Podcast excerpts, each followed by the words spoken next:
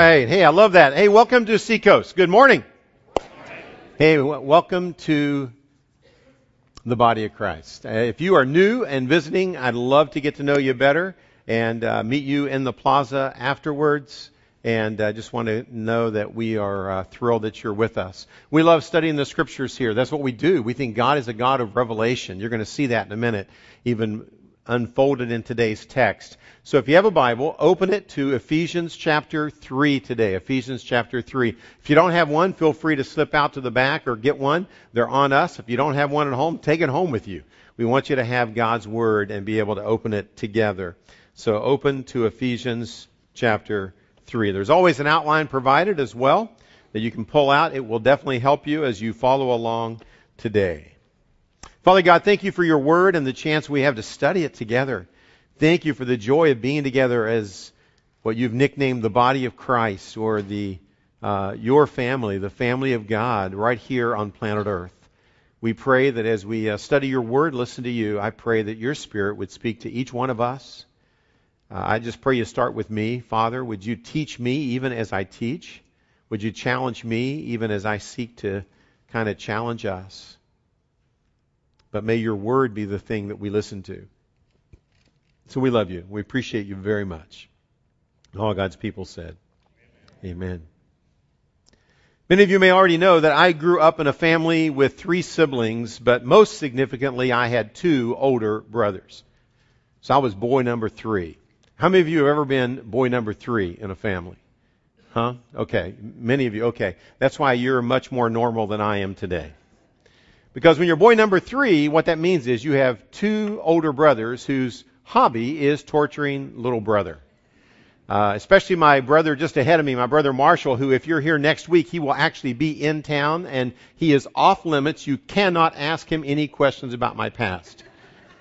But I will tell you something that he would not deny, and that is he often reminds me that when we were growing up as kids, that we lived in a home in which he made it his passion, his hobby, to scare his little brother.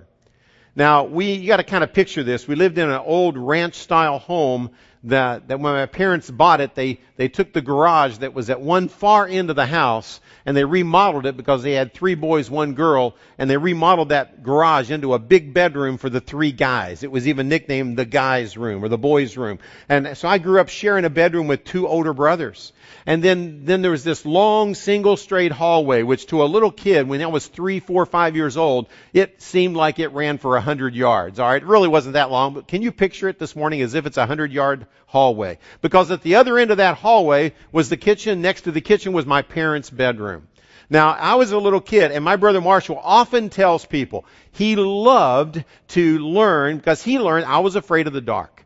I would wake up, I had nightmares a little times as a little guy. I'd wake up with a nightmare, and I wanted to go and see if my parents were still alive and get a little comfort. And my brother, if he was still up and he heard me, he would purposely turn out the lights in the hallway. And as I came down that hallway, I had to pass like three different doorways. He would hide in one of those doorways, and he would jump out and scare me and yell at me. And he, and this is how he tells it. This is an exact quote. He says, "Dale, I loved the sight of your little stubby legs running down the hallway screaming." Okay? He just had that. He had great pleasure in watching me kind of freak out, because I was, seriously, I was afraid of the dark, and he assured me that I had a reason to be. Because when I came down a hallway, he would yell, he would scare me, and he'd watch, as he used to say, your chubby little legs. Now, I was like, picture me, I'm a, I'm a cute little three-year-old at this point, all right? But he would see me with my little three, four-year-old chubby legs running back and jumping under the covers, uh, terrorized by my older brother. And I really believe that to this day, to some degree, more than most people, I am unashamedly afraid of the dark. I don't like walking in dark places where I can't see what's ahead of me. I don't like walking through dark rooms. The first thing I look for is the light switch. Boom. I want some light. My two brothers and I have uh, survived being tortured by them, and actually have become good friends. And uh, now that we're a little older, we uh, have a forty-year tradition that around Memorial Day week, uh, I meet them in the backwoods of West Virginia, where we grew up. We go to an area called the Cranberry River Backcountry. It's in the Monongahela National Forest. It's a place where there is no cell phone coverage, there is no lights, there is no electricity, there's no restroom, there's just the woods and a beautiful trout stream. The Monongahela Forest is known for two things. When we go there and we trout fish together as brothers and bring a few of our kids and friends along, it's known for two things. Great trout fishing. It's one of the top ten streams in America. And, uh, and then also, it is a black bear sanctuary. Now, I don't know if you knew that such a thing existed. A black bear sanctuary is simply this. It's a national forest in which whenever there's some nasty black bear that gives too much trouble to people, they tranquilize it, they airlift it or truck it, they bring it into this very location, and they let it loose, where I like to trout fish. But my brother, again, always assured me, now little brother, you don't have to worry, they're just black bear. They're not grizzlies, they're not brown bear. And it's true, black bear are kind of like big old dogs, you know. And he says they usually don't eat people, okay? But usually. But uh, but they but they do live there, and it's a black bear sanctuary where for many, many years you were, you weren't allowed to hunt them. So therefore, the black bears had a hobby, and that is they pretty much sleep during the day, and at night they come out looking for food in our camp. So more than once, I've been in a tent with a thin layer of nylon fabric between me and the sound of a bear walking through camp. So, I'm afraid of the dark. When I go out, my flashlight is my friend. And uh, as if shining a light on the bear will, like, tranquilize it. Okay. But at least it lets me know where it is so I can run the other direction. Darkness can be scary. I don't know too many people that really like being in really, really dark places. I've been camping in this backcountry on times when there's no moon. And when there's not a moon and the clouds roll in to block the starlight, it literally gets so dark that I have literally taken my hand and moved it toward my face to see if I could see it. And I don't see my hand, even as it touches my nose. That's what I mean by darkness. It's a scary thing. But imagine if you were unable to see. Imagine if that kind of, kind of darkness was your everyday experience. Not just because of physical blindness, because there are those that live with that darkness literally as a way of life who are blind. But let me switch the metaphor a little bit today and say, what would it feel like to you if maybe your eyes worked just fine and the sun was out, but you had a form of darkness of the soul, you had a form of spiritual darkness where you really couldn't see what you were looking to find? What I mean by that is, what if you ask the question, where can I see God? And all you see is a blur or a mystery.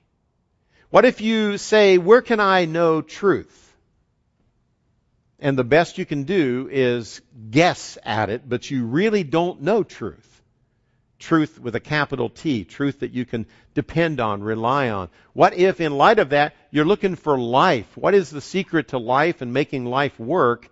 And yet you feel like you're groping in the dark, trying to kind of find life. You're, because it's just hit and miss. It's up to you to guess and try, hoping that you find where real life is found, but you don't know.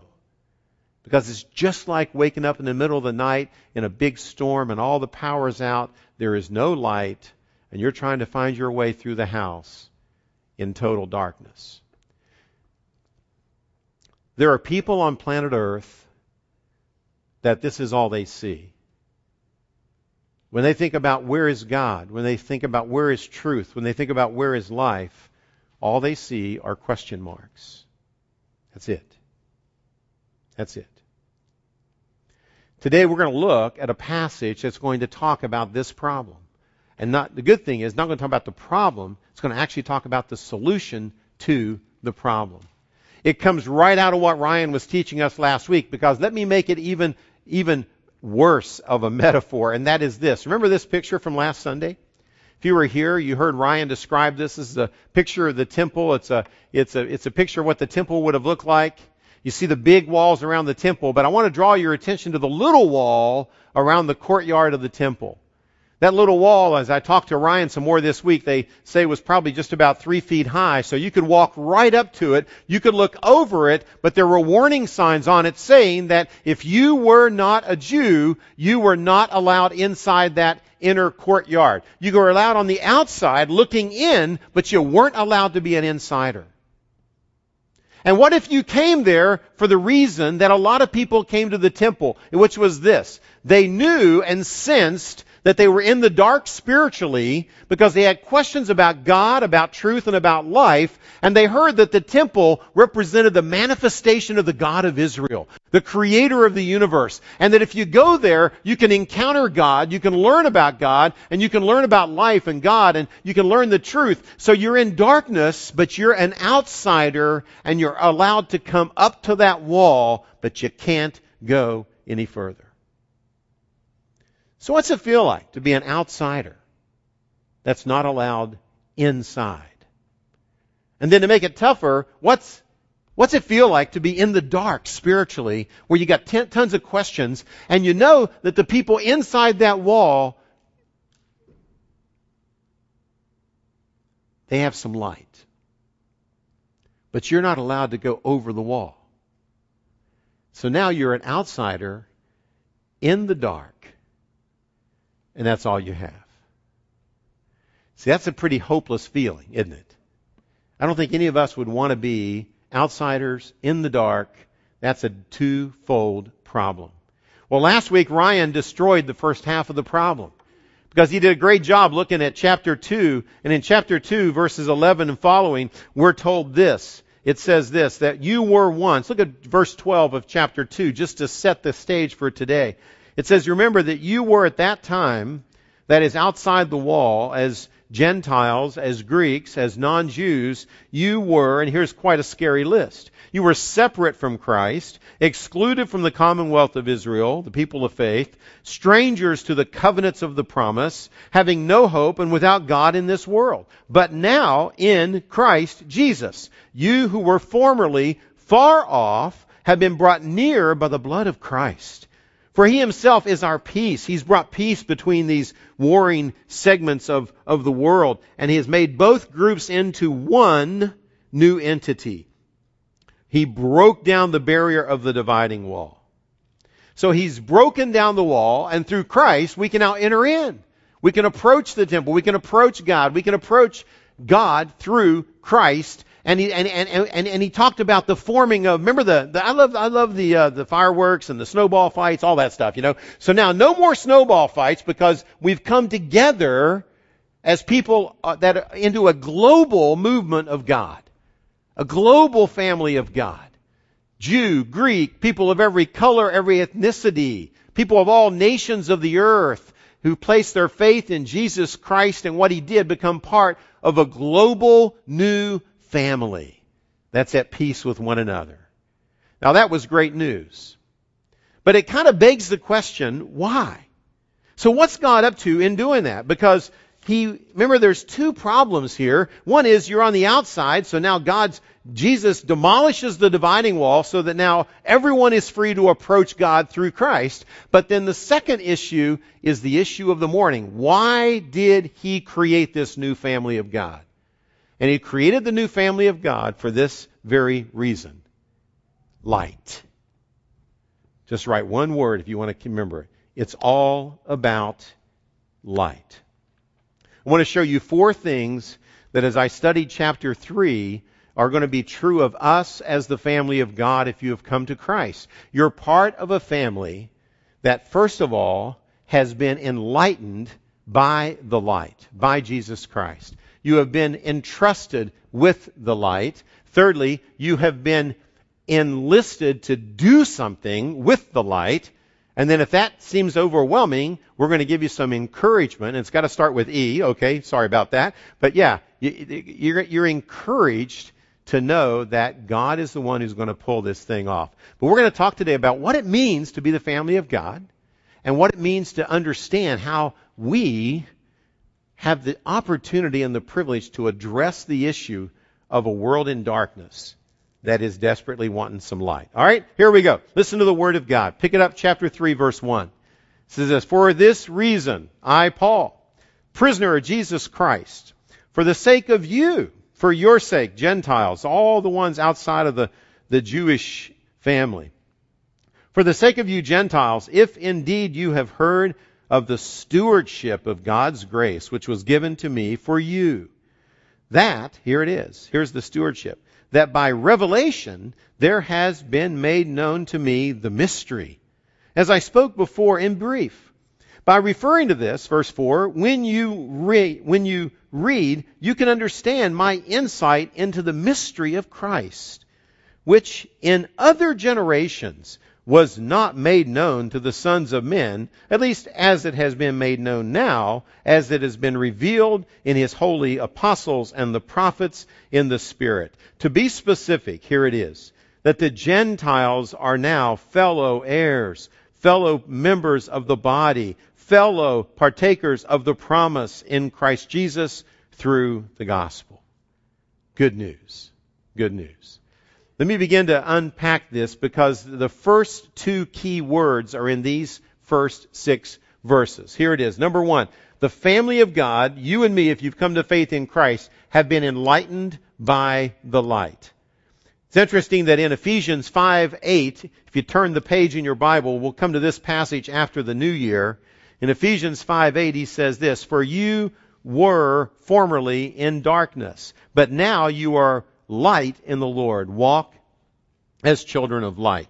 You used to be children of darkness, now you are children of light. And that's because, first, God has enlightened us. Now, I want to stop and dwell on that word a little bit. The concept of enlightening or re- having a revelation is mentioned not once, but three times. Verse three, Paul says, there is a revelation that's been made known to me for you. A revelation that's been made known. Verse four, he said, I want you to see the insight into the mystery of God. Verse five, I love verse five. Verse five says, three five, says, which... which in other generations was not made known to the sons of men, as it has been made revealed through the holy apostles and the prophets in the Spirit. In other words, this truth about Jesus Christ breaking down the dividing wall, forming a new family of God that is able to uh, to take light to the world in darkness, is something that had been talked about in the Old Testament, but, but he says it's never been revealed like it has now through the apostles, through the story of Jesus and the birth of the church and, and, and the birth of this thing called the body of Christ. He says, you got to understand, this is a revelation. This is an insight into a mystery. And this has never before in human history been understood like it's understood now. You are the first generation, he's saying to these Ephesians, to unlock Uh, where this mystery is unlocked and revealed to you. I want you to focus on the word revelation, because this is one of the most commonly misunderstood concepts in Christianity. That what we believe is not a result of human reason, but divine revelation. Big difference. I remember one time having a conversation with an older gentleman. I think his name was George. I can't remember for sure. We'll call him George for sake of the story, but the story's true. And George and I, we got into a discussion. Uh, he was he was a night watchman at a at a at a um, at a dormitory that I was living in at the time. And, and George and I got into a discussion about religion and about Jesus and about my faith and his faith, and he disagreed with me, and, and I was trying to explain to him my view of Christ and Christianity, and he was kind of kind of to explain kind of his New Age concept of this and that and the fact that, you know, I think all religion is kind of the same at its roots and blah blah blah. And as we talked, finally George said, you know, Dale, I really like you. And then usually when they say that, there's a but coming, okay? He says, but you know, we could talk all night, I think. Uh, but I we, we would never agree. And that's okay, because you have your opinion, I have my opinion, and who knows what's right. You know, we all just have our opinions. And it hit me that night. I stopped and I said, George, I said, oh my gosh, I don't want you to misunderstand me. And I think you have. I said, because what I want you to know is I'm not trying to share with you my opinion about God. He says, well, sure you are. I said, no, no, no, George. I said, George, where do you get your idea of God? Can you tell me kind of where you came up with it? And he says, well, I just kind of came up with it on my own. You know, I, I read a lot, and I've listened to a lot of people and views, and it's kind of what I've developed as my personal kind of view of God. And and, and um, I said, George, that's not where I'm coming from. I said, George, the difference in you and me is you openly admit that your view of God is something you've developed on your own, and it's yours, and you own it. And I respect that. I said, but George, you need to understand that my view of God is not based in my opinion. My view of God is based in the idea that I believe God Himself has revealed Himself to us in the person of Jesus Christ and His death and resurrection, in the Scriptures that He inspired, that uh, George, I believe, have all kinds of evidence of bearing the fingerprints of God all over this book. So my faith is not based on my personal opinion. It's not based on my ideas. It's, it's rooted in the concept that I believe God loves you enough, and He loves humanity enough to reveal Himself. So I'm just sharing with you what the Bible, what the Scriptures, which I believe to be from God, says about God. See, so my view is based in a revelation of God concerning Himself, not in a reasoning of what I think God is like. It's very different. We need to understand that what the world needs to hear is not our opinion versus their opinion. Our world needs to be confronted with the exciting news that God has invaded humanity, invaded planet Earth. You'll hear more about this next week, by the way, through our Advent series that we'll kick off for Christmas. That God has invaded humanity, that God has spoken, that God has revealed. That's why the key word, this is a revelation made known to us. Not just human reason, a revelation from God. So understand that's the root of what we believe. Number two, if you have a revelation from God about the truth about God and life and salvation and everything else, that is a something that is entrusted to us. Before we move on beyond verse six, I want you to zero in on this concept in verse two. Look at it. Paul says this revelation, he says that he had heard from God, is a stewardship. He has a stewardship of God's grace given to me for you. In other words, this revelation is something that he is a steward of.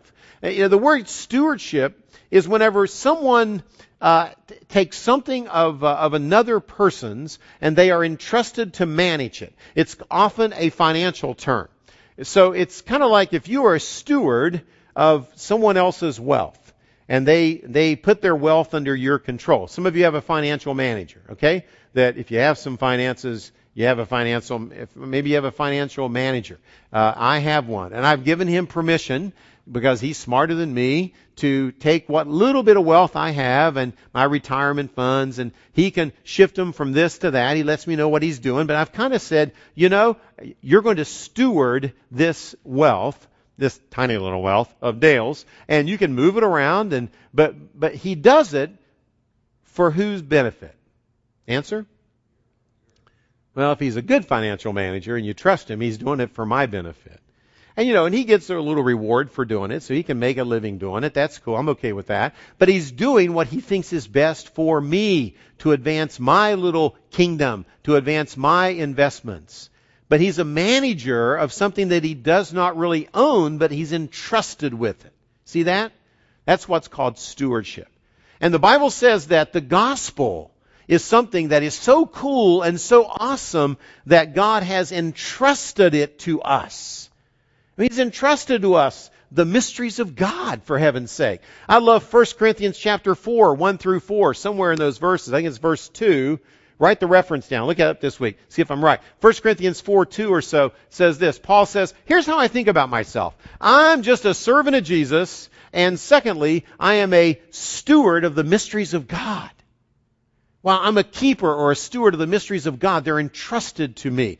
And that's the second key concept here, is that when you are enlightened by the light of Jesus Christ to know truth, the truth about God, the truth about the turning on the light instead of the darkness, then that is a stewardship that we all have, that we are entrusted with it. And the question is, what do you do with it? And that's where the next E word comes in. We're not only enlightened with the light and entrusted to take good care of it, but what does God want us to do? Here it is, verse seven. Pick it up again. Let's resume the passage, verse seven.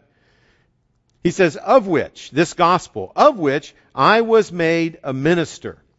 According, and it just means servant. It doesn't mean he's a professional pastor, okay? Don't use that word minister that way. It just means a servant. That if you know the gospel, you are a servant or minister uh, of that of that gospel. Uh, according to the gift of God's grace, which was given to me, according to the working of his power, to me, the least of all saints, this grace was given to preach to the Gentiles the unfathomable riches of Christ and to bring to light, there it is, what is the administration or the outworking of the mystery, which for ages has been hidden in God, who created all things, so that the manifold wisdom of God might now be made known through the church to even the rulers and authorities in heavenly places. In other words, the angels even are watching to see what we do with this incredible truth about God that we've been entrusted with. You've been enlightened with it, which means you've been entrusted with it. Third word, you've been enlisted to share it. Why do I say enlisted to share it? These verses, seven through ten, contain like four action words. Here they are. We'll pop them up. Let's bring them up. I've been made a minister or a servant Uh, of this gospel. In verse eight, I'm called to preach or proclaim the riches of Christ.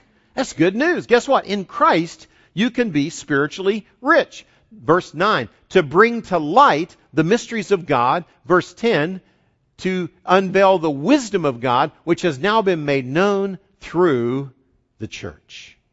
It's been entrusted to us so that we might be enlisted to become agents of light, conduits of light, to people in the world that are walking around in the dark, spiritually blind, and maybe they're not even aware of it, but they don't have answers. When they say, how do I know what God is really like? All they see is a question mark. When they say, how do I know what truth really is? All they see is a question mark. When they say, how do I know what real life is designed to be lived? What's the secret to living life the way God created us to live it? All they see is a question mark. Because they're dark. They're in darkness. But if you look at these, the language is all the language of action. God says, man, I want to call you. You're enlisted to be part of the solution for humanity. I really like that. But it's kind of threatening. It can be overwhelming. And you say, so where do we start? Where do we start? I want to kind of dwell on this for a few more minutes, because I, one of my concerns is that if if we're not careful, uh, we can be so heavy as a church on wanting to be disciples who demonstrate the love of Jesus that we may we may get out of balance.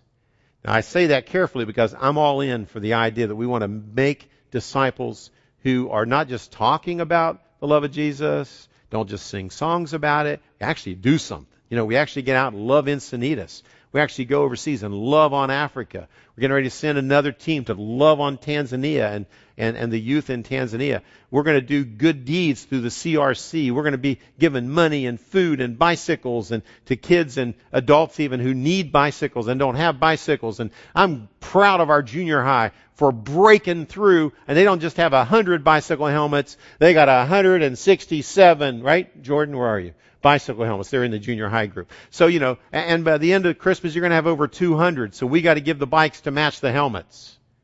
So get the old bike that you know you're never going to ride again because you're too lazy. And so am I. So anyway. Okay. I mean, I got extra bikes in my, I know I'm not riding that bike again. So I'm going to give it to them. Okay. Now, you know, so get the bike out, give it. But here's the deal. If we're not careful, our good deeds can be misunderstood. Let me give you a sentence I want you to think about deeply. Good deeds, loving people in the name of Jesus, without good news of explaining why do we love people so much, can lead to self-effort, not salvation, and the glory of the Christian, or to glorify the Christian instead of Christ. When I wrote this, I thought, um, you know, Matt may want to tweet this one out. I don't know. This is, I want you to think about this, because I'm all in for good deeds. In fact, Jesus said, "Let your light so shine before men that they see your good works and glorify your Father in heaven." Matthew chapter five, fourteen to sixteen. See your good works and end up glorifying your Father in heaven, instead of seeing your good works and end up glorifying you, the Christian.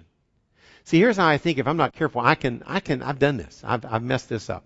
If I go out and I show a lot of love to somebody, I see they have a need, I sacrifice, I get generous, I help them out, I meet the need. And it's very often when you do that, what do people do? Talk to me. Huh?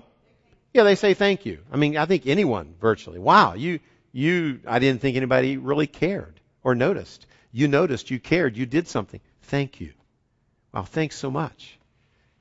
Now, I got a response coming when they do that. If I say, no problem, I love helping people. Or, no problem, it's just my privilege. Or, thank you for thanking me. And if that's all I say, then they walk away from that, and here's what I think they think. They think, wow, I wish I could be more like Dale. I've never met a guy so nice. Or usually it's Becky in our marriage case, okay? It's usually, I wish I could be like Becky. I wish I could be. You know, uh, and I'll just try harder, because obviously Dale on his own has become a really nice guy. So if that's all they know about me and they see my good works, it glorifies me. Now, every time I do something nice, I don't think I need to follow it with a sermon. Can I say that? Okay, if I do something nice and someone says, hey, Dale, thanks so much, I think it's okay to say, wow, thanks for appreciating it. I mean, there's nothing wrong with being appreciated, you know. But at some point, as I build this relationship with someone that I'm showing the kindness of Jesus to, here's at some point, I've got to say something like this. I got to say, you know, I appreciate the fact that you appreciate what I did, but I just need to, for integrity, I need to tell you, um, I haven't always been this way. In fact, for a bunch of my life, pretty much all I cared about was me. And I really didn't have a lot of compassion. Um, but something happened in my life that changed that. And if you'd like to talk about it, I'd love to buy you coffee. And most people, when you do that, what are they going to say? They're going to say, I really don't have time for that. No, they're not going to say that. They're going to say what? They're going to say, sure, I'd love to hear that story. And then you have a chance to buy them coffee and tell them the story of how Jesus has changed your life. And the good news that, wow, I discovered the good news that God had invaded humanity and died for my sins on a cross and rose from the dead. And, and, I, and I found the good news that the revelation of trying to figure God out, that God actually gave us the answers and revealed himself in revealing Scripture and his church. And that's made everything different for me. And I'd love to talk with you further about that and help you understand that. And there's no pressure. There's no coercion. It's just gossiping the good news behind your good deeds. And I think if we are going to be representatives, for us to be light in our world, we got to get beyond just doing the good deeds to having the conversations about the good news. And that's often, eh, it's kind of scary. It's kind of scary. But I think if we can reduce it to the commonality, it's just telling the story of Jesus. Just telling the story of Jesus and what he did for us, along with letting them see and experience that we're really people that love. Then I think we can actually do this. I love the fact that God always anticipates your feelings. Because I think at this point, most people read this and they go, wow, yeah, hooray, man, I've been enlightened with the light.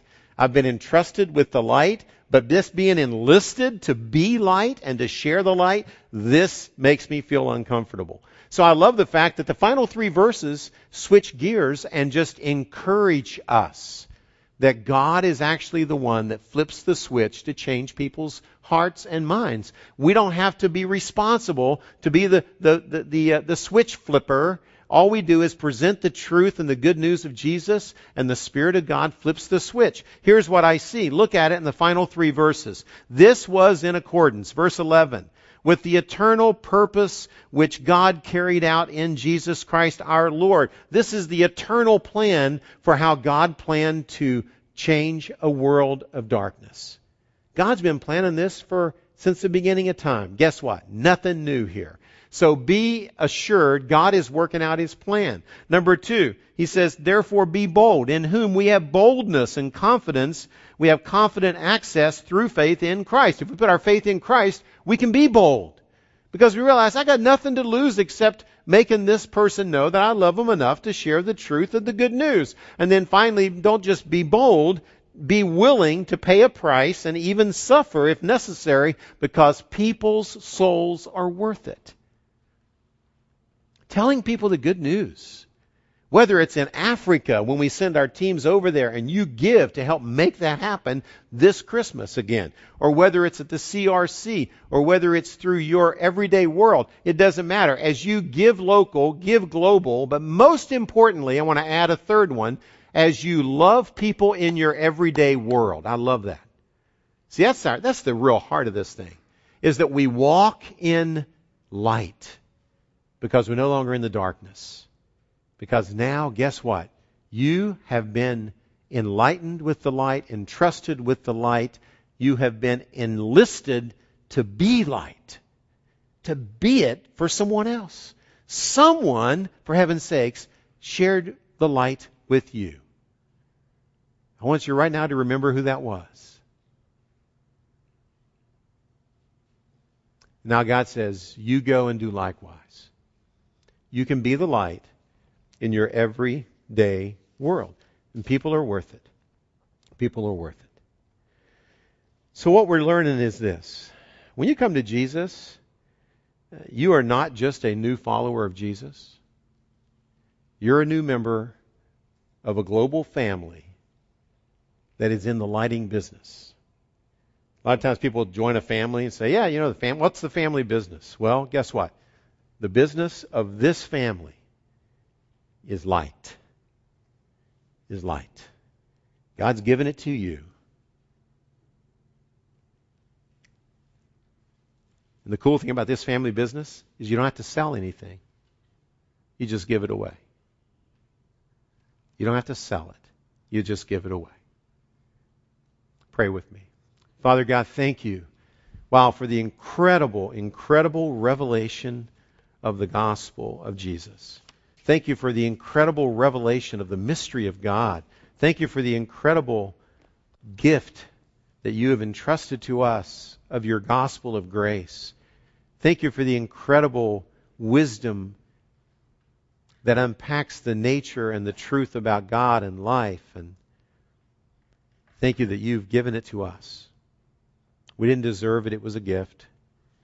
May we be a good steward of it. May we use it wisely.